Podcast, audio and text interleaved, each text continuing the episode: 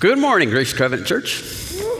Thanks for joining us here and online. I have some great uh, news for us. On February 7th, in two weeks, we're going to go to two services here at Grace. Yay!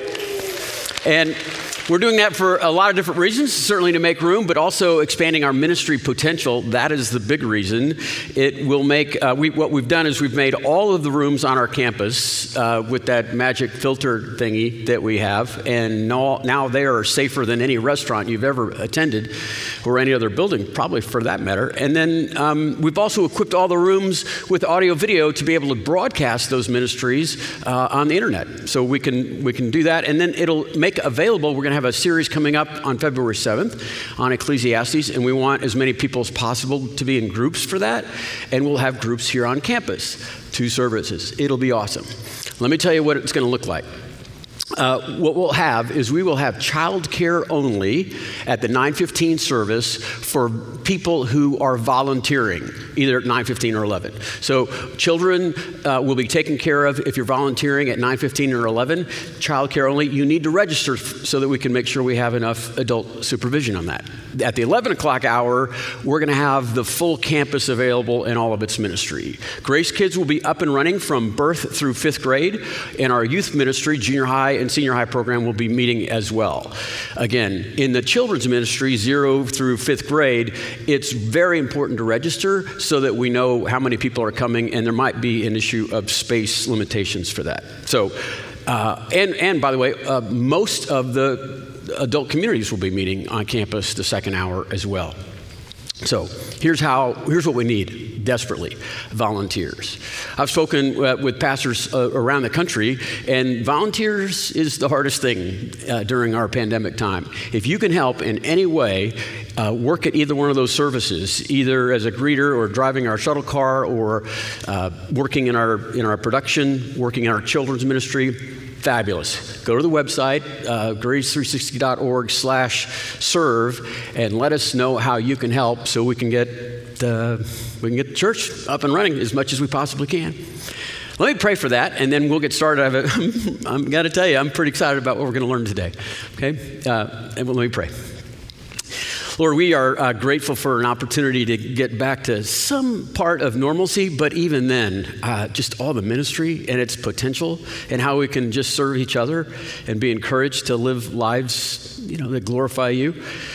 Uh, so, Lord, I'd ask that you would bless our plans. Look, we're making plans again. Uh, bless our plans to, to bring the church back to two services. Could you lead people to want to serve? And uh, Cause us to be a healthy church in the context of our service and generosity and our love for one another. We'd ask that you bless Grace. Bless her indeed. In Jesus' name, amen. Well, we're going to end with communion today. So if you're, uh, if you're here and you didn't get one of those portable communion things, uh, take some time and go get those because we're going to end with a communal event. We're on our fourth part. We're, ta- we're doing a series called Grace Forward, and we're at week four.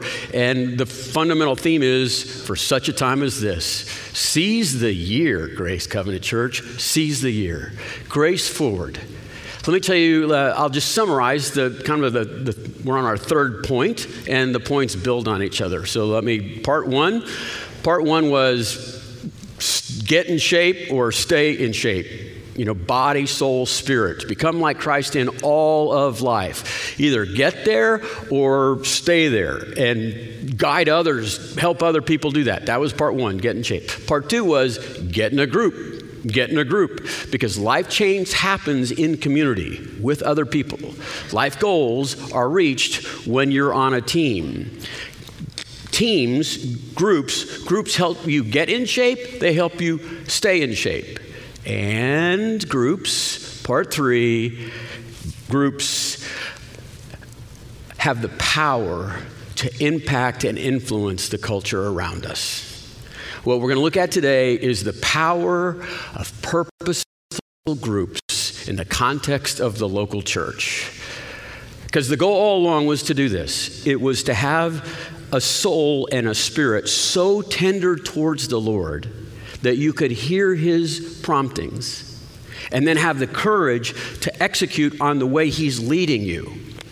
And now, in groups that are strengthening you and encouraging you, and those groups are also having the power of influence and impact. The purpose of the church is to spread out in the community and have influence and impact. That's how the kingdom of God is spread by us finding our way into other people's lives through God's sovereignty. Look, there's a great little anecdote about when um, Oliver uh, Cromwell was leading Great Britain. And they were in uh, a financial situation where they, they ran out of currency. And so Cromwell told a team of people to go and search the entire kingdom for silver. He needed more money. And, and so they went out, the teams went to the four corners of the world, and they came back and they said, There is no emergency silver. We are entirely out of this. Well, well, except the cathedrals. At the cathedrals, there are statues of the saints that are made of the finest silver. And Cromwell said, Melt the silver, melt down the saints, and put them into circulation melt them down and put them into circulation. There we are. That's this is like that's the purpose of the church. That is how the church has fulfilled its its ambition, especially a church like ours where every believer is a minister.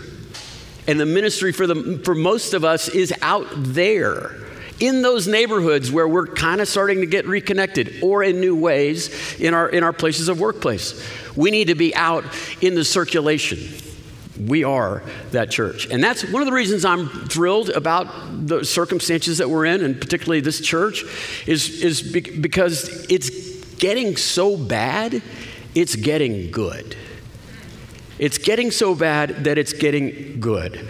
There's been an increase in the volume of, of the nag of the human condition. There's, there's, there's an angst and there's an aching that is part of the way we're designed. And, and that aching is to, to, to know and to love our Creator God. It is, to, it is to have life with meaning and purpose.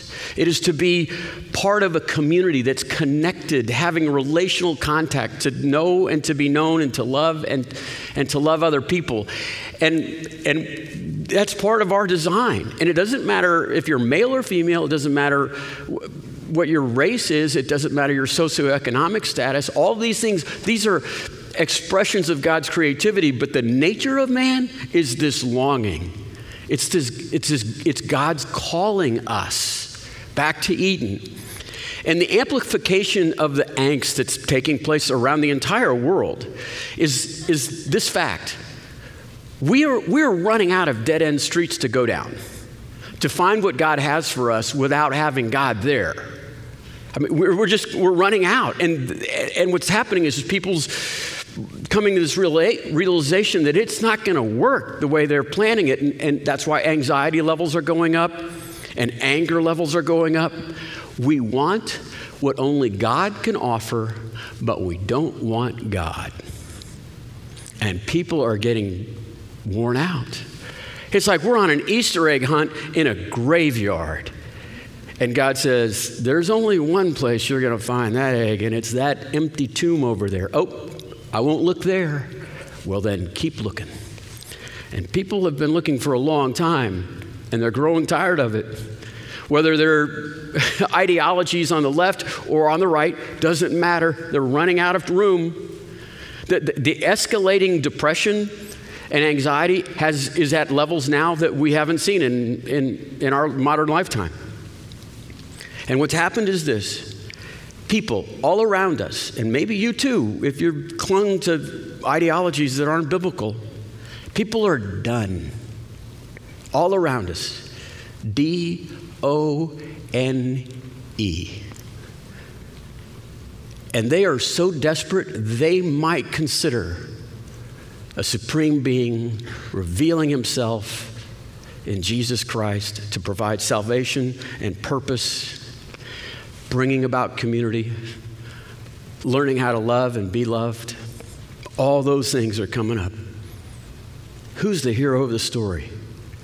Well, it's okay, yeah, we're in church. It's Jesus. But wait, kind of. It's his bride. The hero of the story of the situation that we're in right now, it's the church. It's the bride of Jesus Christ. The primary means by which the kingdom is expressed in the world today is the church. And few times, maybe one other time in American history, has the church been where it is right now. I mean, we, where real Christians are a true minority, like, like few times in our, in our country's history. And then the other th- thing that's, that's taking place is, is what people used to tolerate with Christians now is becoming increasing hostility increasing hostility towards Christians that are, are simply practicing their faith or just acknowledging the clear biblical ethics of right and wrong. Let me just give you two examples that have taken place like during this 10 month pandemic or whatever, whatever month we're on during COVID. Now, the first one I would I admit, they're just outliers and very vocal and they get press. But you remember when Samaritan's Purse moved a mobile hospital into the New York City area to help people live. and there were some people that just said, We want no part of these people coming into our town because they believe in God or Jesus. Like, wow. That's not the one that really describes what's happening to the church right now. It's when Vice President Pence, who was assigned the job to find a vaccine as soon as possible, and so he gathered the people in the room together and they had extensive, extensive times of planning and delegation, these scientists and business leaders and anyone that could help. And they had that meeting, and then Vice President Pence said, Well, why don't we pray for the Lord's blessing on that? I mean, why not? Ask for a little supernatural help here. right? And, and just a, a few hundred, 50, a few decades ago, Aldous Huxley would have said, sure, who cares? If God doesn't exist, then we're just, you know, only take a few minutes. Not today. And it wasn't the outliers. When he came, when Pence came up from that prayer, leaders, political leaders, and media leaders openly scorned the idea of calling upon a supreme being to help mortals during a global plague. Openly mocked for just practicing our faith. How are we to live? And why am I so excited about this? Okay, I'm, I really am. It's getting so bad, it's getting good. They're running out of dead ends. And here's the other thing the church, the church, yeah, we're a minority that's persecuted and, and, and, and mocked. That's the way the church is. It's not like the first time the church has been here. This is kind of the way we were designed. This is the context of its birth. And, and so, you know, it, it, let me just put it another way the bride of Jesus Christ, she never looks better than when she's wearing army boots. She's going to be just fine. She's okay with this. And what's going to happen is we're going to start reading our Bibles because the Bible's the Bible, those letters were not written to a church that is in a majority and is living life comfortably. And we're going to start reading the Bible for, for a church that's in a minority, that's being squeezed out. And we're going to go, like verses are going to jump off the page and we're going to see them for what they are. Because, guys, we are in exile and we never left home. We are refugees in our own country. We are as the Bible says, foreigners. We are citizens of heaven, and it's starting to feel that way. And friends, this is what we're made for. So in the Old Testament, in the New Testament, they both speak about how do we live? How do we live in this sort of thing? Here's how. We just listen to Jesus' prayer. He prayed for you, He prayed for me in times like these. Listen how He tells us how to live in this prayer. John 17. Holy Father, protect them. Wow, they're, yeah, they're in danger. Protect them by the power of your name. My prayer is not that you take them out of the world, but you protect them from the evil one while they're in the world. Okay. They, are, they are not of the world, even as I am not of it. And as you sent me into the world, I have sent them into the world. Look what he says for you and me. He's saying, stay on mission. And specifically, he's saying, he says specifically, Father, don't take them out of the world. Keep them safe while they're in the world doing their, their, what they're called to do. There's three ways to live in times like this. Two of them are wrong, one of them is right, and it's the only one that works. The two that are wrong are uh, I, imitation of the world and isolation of the world. Imitation and isolation. Imitation of the world is when you just kind of you're assimilated into the culture, like the Borg, right? Resistance is futile. So you just kind of go along to get along and try to stay safe. And James says, there's no friendship between the believer and the world. You have to choose. Look, it says James 4 4. Don't you know that friendship with the world means enmity against God? Therefore, if anyone chooses to be friends of the world, he becomes an enemy with God. And friends, I understand a lot what's motivated to be friends with the world or just to, to imitate the world, to assimilate into it. A lot of times it's just insecurity. I, I just want to be I just want to belong. I just want to get, a, you know, just be part of something. I don't like being mocked and made fun of. Shame doesn't look good on me. I'll just give a little of my values, little by little. But here's the thing you know, the idea of not fitting in here, we're not supposed to fit in. We're supposed to be homesick. And the other thing about imitating or being assimilated into the culture is we're supposed to be distinct from the culture. The culture, the people, our friends and family around us are supposed to say, You have something that I don't have. Have you, have you found the voice of God? And, and, and do, you, do you have purpose and meaning? Do you have community? because that's what my soul's been longing for. I'm on this hunt in a graveyard and I haven't found it. That distinctive, we need to hold that, not by imitating. And isolating is when you just separate from the world. That's, you know, I'm out of here, me and my family, we're going to hunker down, come Lord Jesus, you know. It's getting harder to do that. Don't imitate, don't isolate. Jesus is praying this that we would infiltrate, infiltrate the world in community. It's an idea that we understand the sovereignty of God has brought us here at this time for such a time as this. For such a time as this.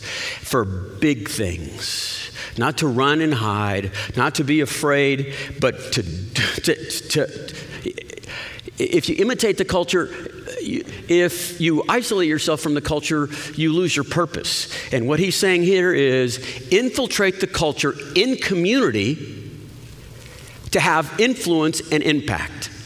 That's the goal. That's what he prayed for. In the Old Testament, same thing. It's a story that you might know. Hundreds of years are, are filled with warnings from the prophets. Uh, they're talking to Israel and Judah, the nation of God, and they've been saying, You have got to stop with your idolatry and your injustice. You have got to come under God's tutelage. We are in his protective care. And eventually, after hundreds of years of going deaf to God's warnings, he just says, You want your freedom outside of the, the fence of protection? You can have that. The gate's open. It always is. You can leave.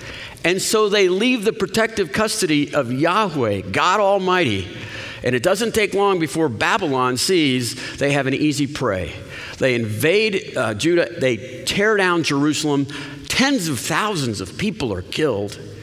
And the some that remain are taken by the Babylonians, what, about 700 miles east to Babylon. Those are called in exile. They're Jews in exile in Babylon. And when those Jews showed up in Babylon, it was Toto, we are not in Kansas anymore. There was a lot to be afraid of with the culture and religion and the ethics, the language itself. And Jeremiah writes these exiles and he says, now listen, listen for, don't imitate the culture, don't isolate from the culture. It's right, it's infiltrate the culture in community. infiltrate the culture in community. Look what he says. Here's his letter from Jerusalem to the Babylonian Jews. He says, This is what the Lord Almighty, the God of Israel, says to all those who carried into exile from Jerusalem to Babylon. Build your houses and settle down. Plant your gardens and eat what they produce. Marry and have sons and daughters. Find wives for your sons and give your daughters into marriage so that, that they too can have sons and daughters increase in number there, don't decrease. Also, seek the peace and the prosperity of the city, which I, God, sovereignly have carried off into exile. Pray to Yahweh for the city, because if it prospers, you too will prosper.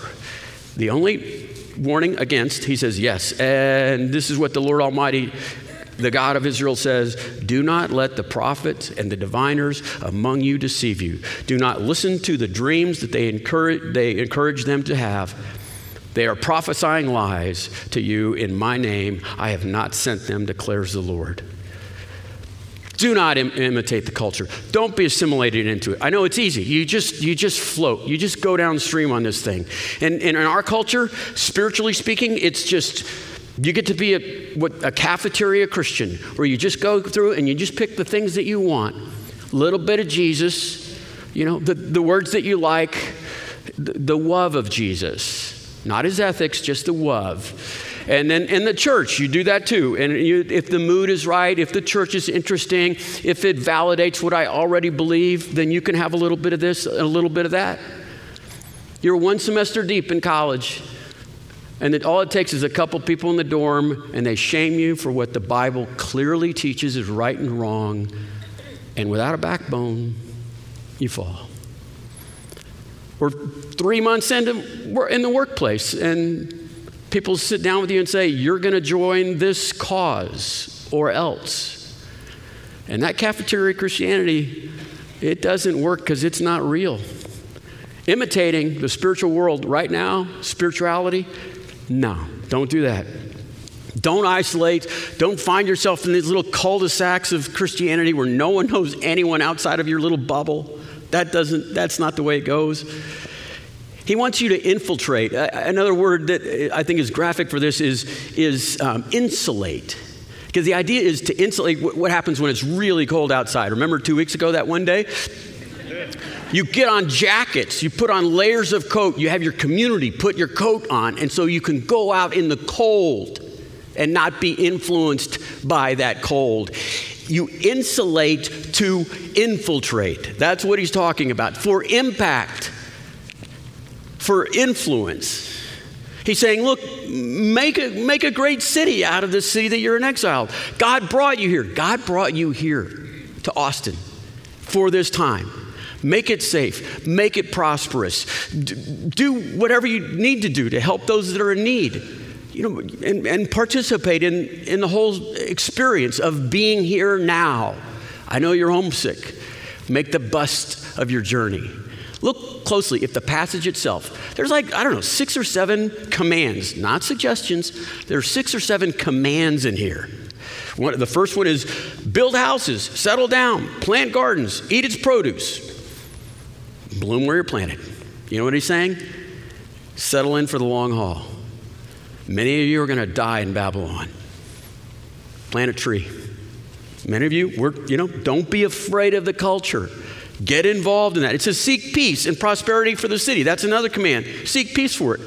When you when you work, work seriously. Your work matters to God, and it's an expression of worship. Do that. Go to go about your city eh, like it would be Jerusalem, and, and you you try to make it into a Garden of Eden of old. That's what we're made to do, is to take chaos and, and make it into something beautiful.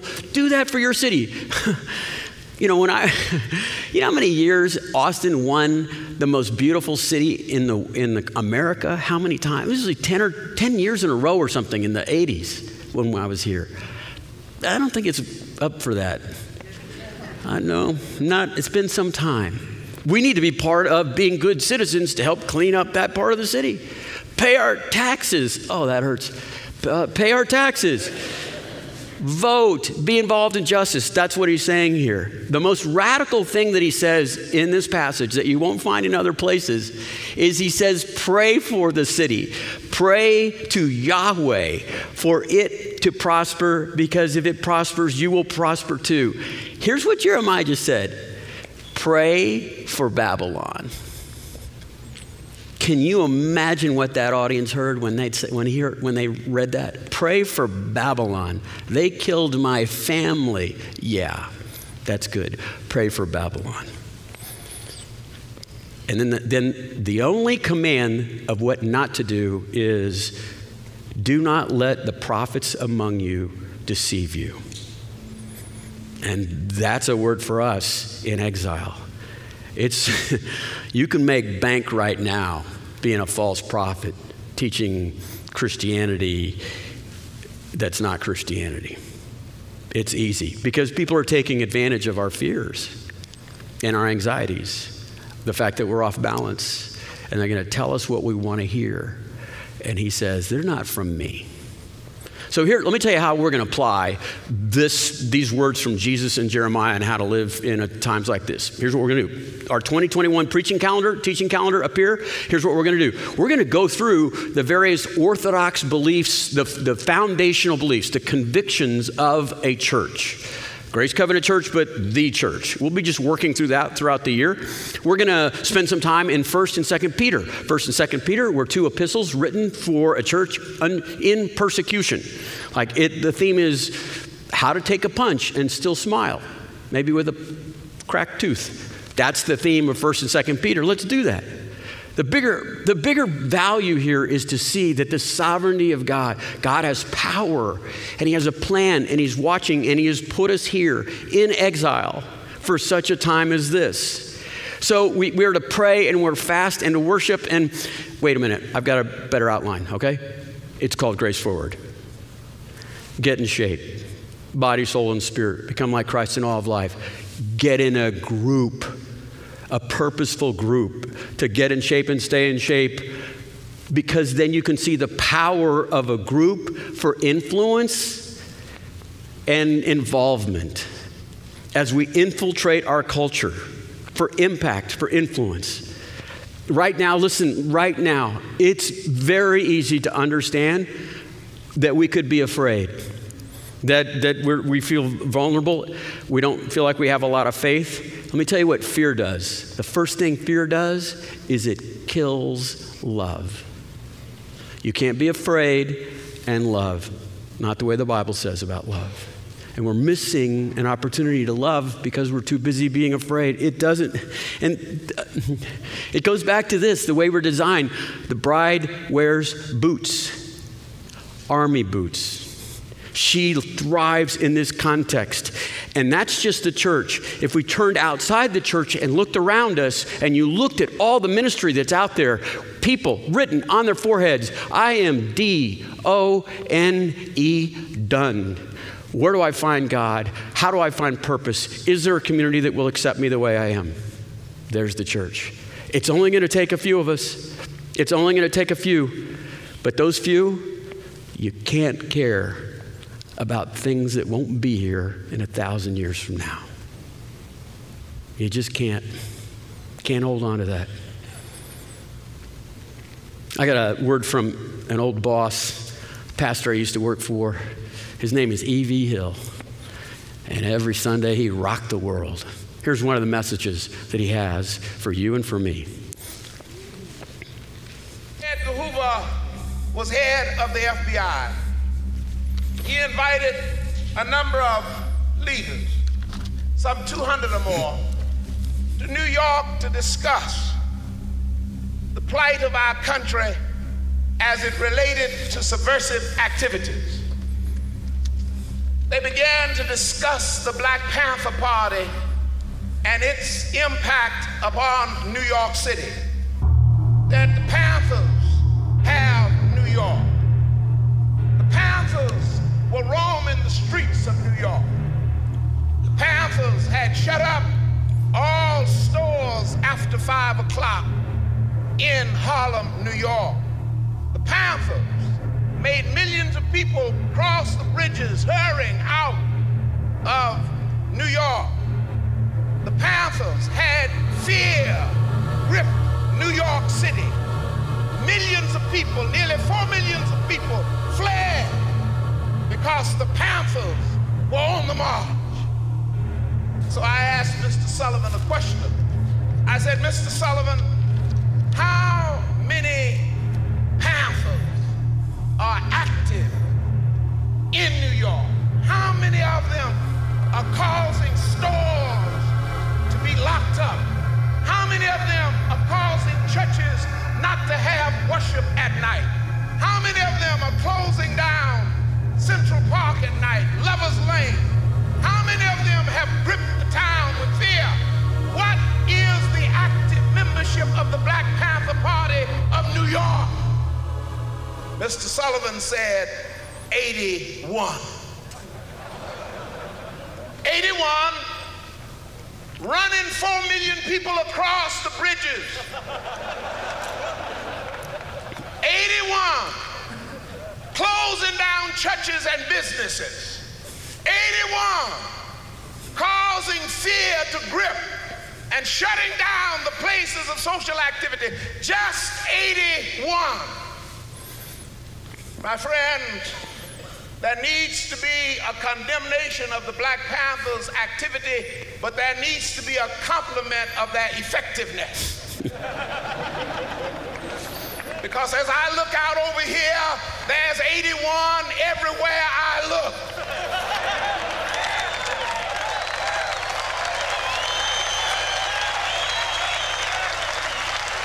And we are not closing down nothing. We are not closing down institutions of ill repute, abortion centers, and what have you. We are not closing them down. And there are more than 81 of us here. But those 81 were dedicated to the point of their own lives. They cared not for their lives. And they were effective in closing down New York. Whew. That's preaching right there. I don't know what I'm doing, but that's preaching. How does that, what does that look like for grace? We get in shape, we owe it to the team, we join a team, we get in a group, a group with purpose. And, and we're using the power of that group not to just huddle, but for impact and influence. We're insulating each other and ourselves so that we can go out in there and do stuff to have impact and influence. How does that look for us? It looks like incrementally we're just doing things around here. Strategically, it's something else. We are becoming an online church with community. An online church for this season, an online church with community. And here's why this is so important. You have to see the st- strategy in this. We've always been a regional church. We're by three highways, people drive in from all over to come to us. And that brings about, we have two problems with being a regional church. One of them is the distance, and the second is just kind of the threat level to bring a friend here just to walk in the doors. It's kind of weird, okay?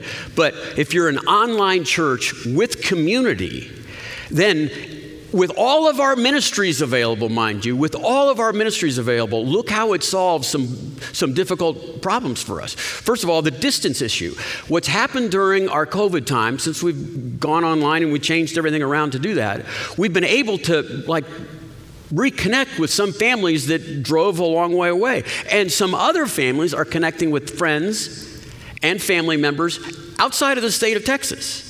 That, in other words, people are starting to watch the service together and then have community later to talk about it. The community is key because that's where you apply the sermon. And so people that moved too far away and they just wanted to find a church like in Georgetown or Elgin or something like that, they realized, well, I can just come back to grace. Now it's never been easier. Some people, they're part of the, uh, the, the country where, you know, north of here, where the Bible isn't taught much, like Oklahoma, for example. Just kidding.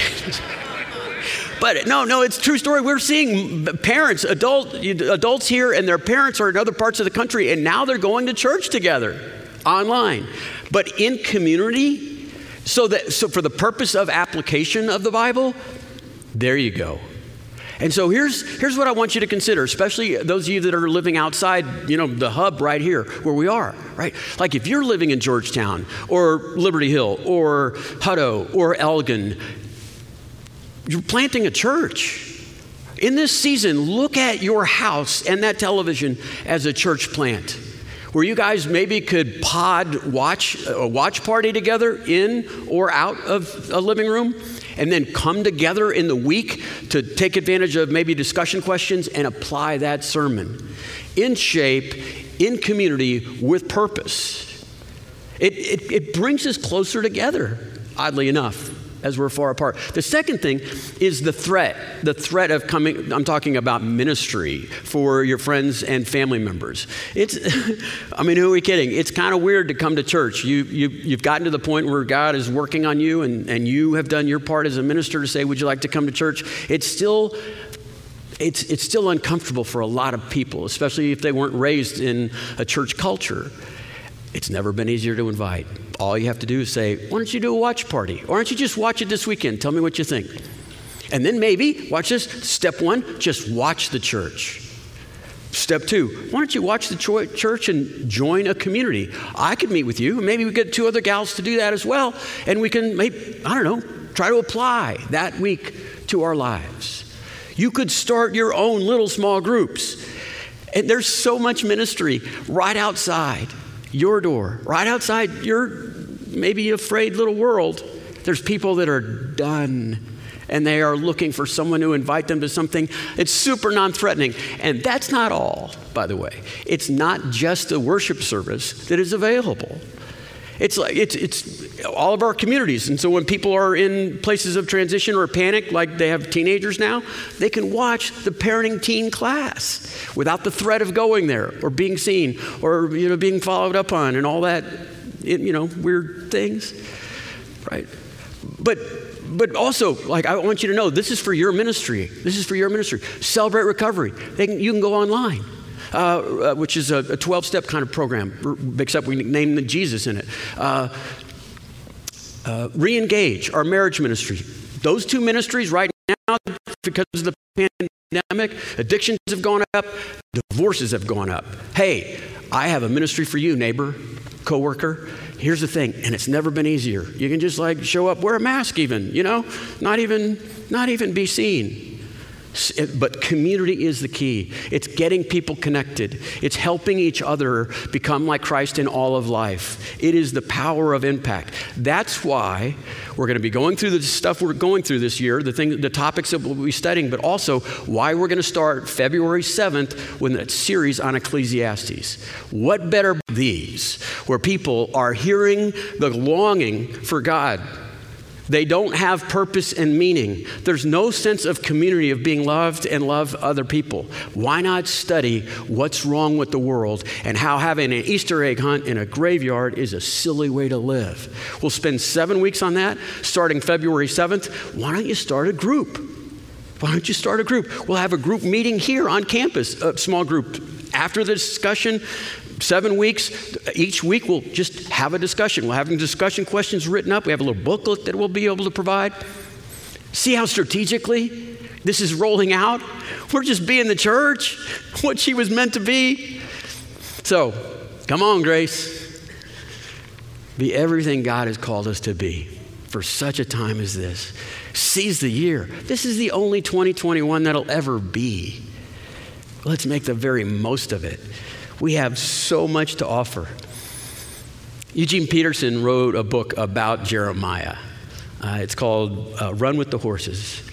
And talk about seize the moment. Here's a great little quote from it.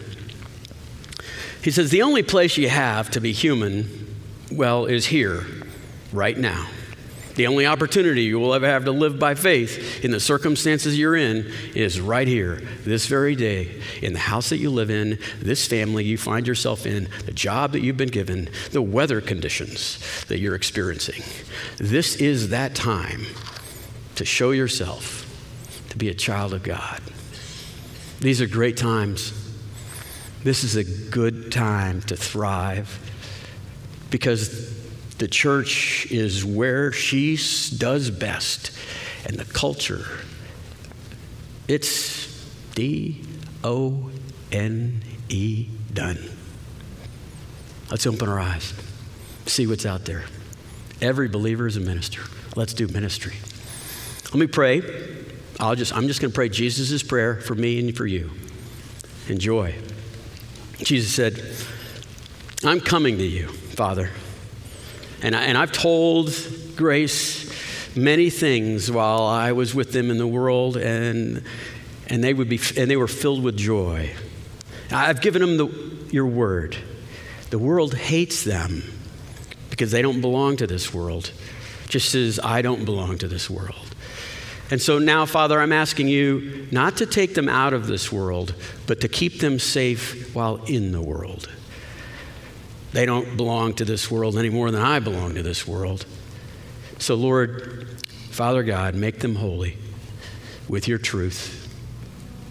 Teach them the word. That's where the truth is. And just as you sent me into the world, I'm sending them into the world. I gave myself as a holy sacrifice so that they might be holy in your truth. We pray this in Jesus' name. Amen. I thought, what better application could there be than for us as a family, as a community, together, separate? The people here in the auditorium that are joining us live, the people that are in their living rooms right now, we can do this together and separate. It's not the way it was meant to be, it's the way it is. And we're going to seize that moment. Let me start with a little parable, a modern parable. There's, there was a, a little uh, seacoast peninsula that was especially dangerous. And ships would regularly wreck right off of, of that beach. And so there was a life station that was put there. And it was just a simple thing, don't misunderstand. It was just a hut and it was a single boat. But men, women who cared not for their lives would go out and save those that were wrecked. And it didn't take long before people would realize, you know, hey, I, I want to be part of something like this. And so they gave money and, and effort to that little life station, and they got new boats. And, and they got a couple more workers that could help new crews. And then after a while, people realized, you know, it's not a very comfortable place to come. You know, once you've been shipwrecked, there weren't enough resources and facilities available for people when they came in. And so, you know what? They said, let's just add on to that little hut. And so they did. They put in some showers and, and, and had a lobby and they decorated it very nicely. And they put up that first little rescue boat up over the fireplace mantle. And they continued to invest in that life station. And then they realized, you know, the shipwrecks only happened when it was inclement weather. And so they just started hiring crews to go out and to help people. And the, the fireplace was, well, it was attended well.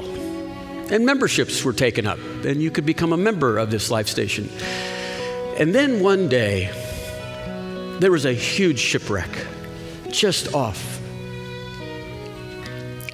and they sent all the boats and all the crews, and they came back filled. And it was the, the little the life station now was overrun with sick people and dirty people and dying people, and some were even dead. All over the lobby and all over the facilities. And when they had a meeting after that, there was an assessment of what that costs. And it was decided that, you know, why don't we just call this section the clubhouse the country club? And people say, well, what about rescuing lives? Where's the life station? We'll just put that a little bit further down the beach. And that's what happened. The life station became a country club, and a new life station was formed, and people went out to save lives. But history keeps repeating itself, and each one of those life stations became a bigger and better country club. And now, all along the beach, is just a series of country clubs. But the ships still wreck, and now the people just drown.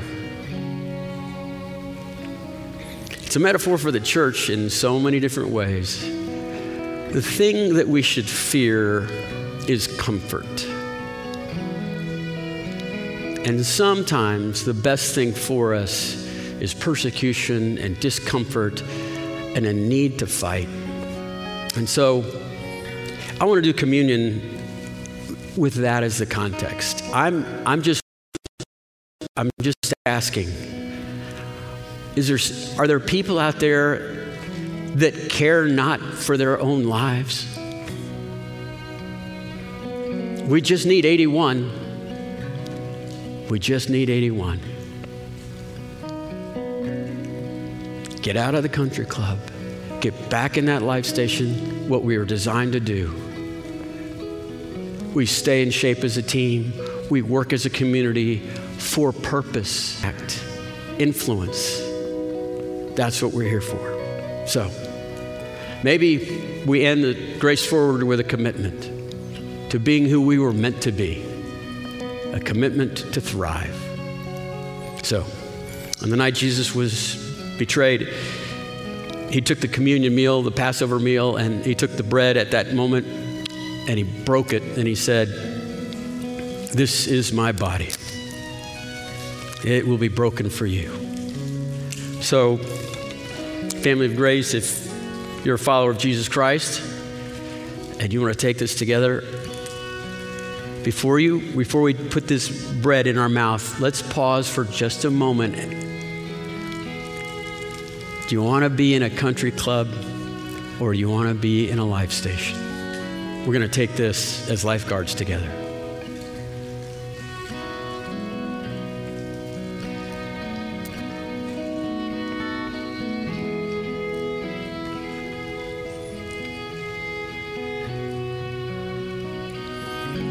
Let's take the bread together.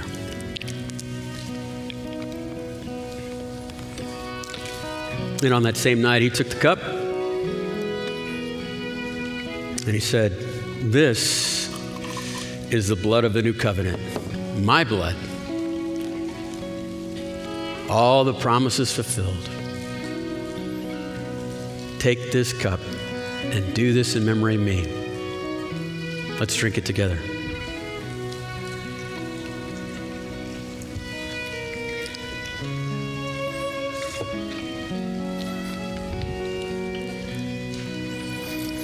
When he ended the communion meal, he said, Do this whenever you eat this bread and drink this cup, do this in remembrance of me until I come again. Settle in for the long haul, but I'm coming back. Plant, harvest, pray for your city. I'll be back. But you look best in boots. Enjoy that moment. Let's close this time in prayer. We're going to sing a really fun song. I'll be back to close. Let's pray.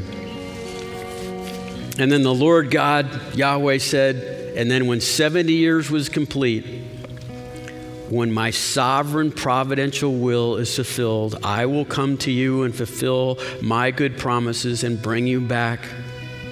I have great plans for you, church, declares Yahweh. Plans to prosper you, not harm you plans to give you hope and a future. And then I will call on me, and then you will call on me, and I and come and you'll pray, and and and I will listen to you. You will seek me, and you will find me when you seek me with all your heart. Lord, we we see this exile without ever leaving home, this sense of refugee, and we still have our passports. We see this as a sovereign act, this feeling of being a captive. And we realize now that we will not be afraid because it's keeping us from loving the people that you've brought into our lives.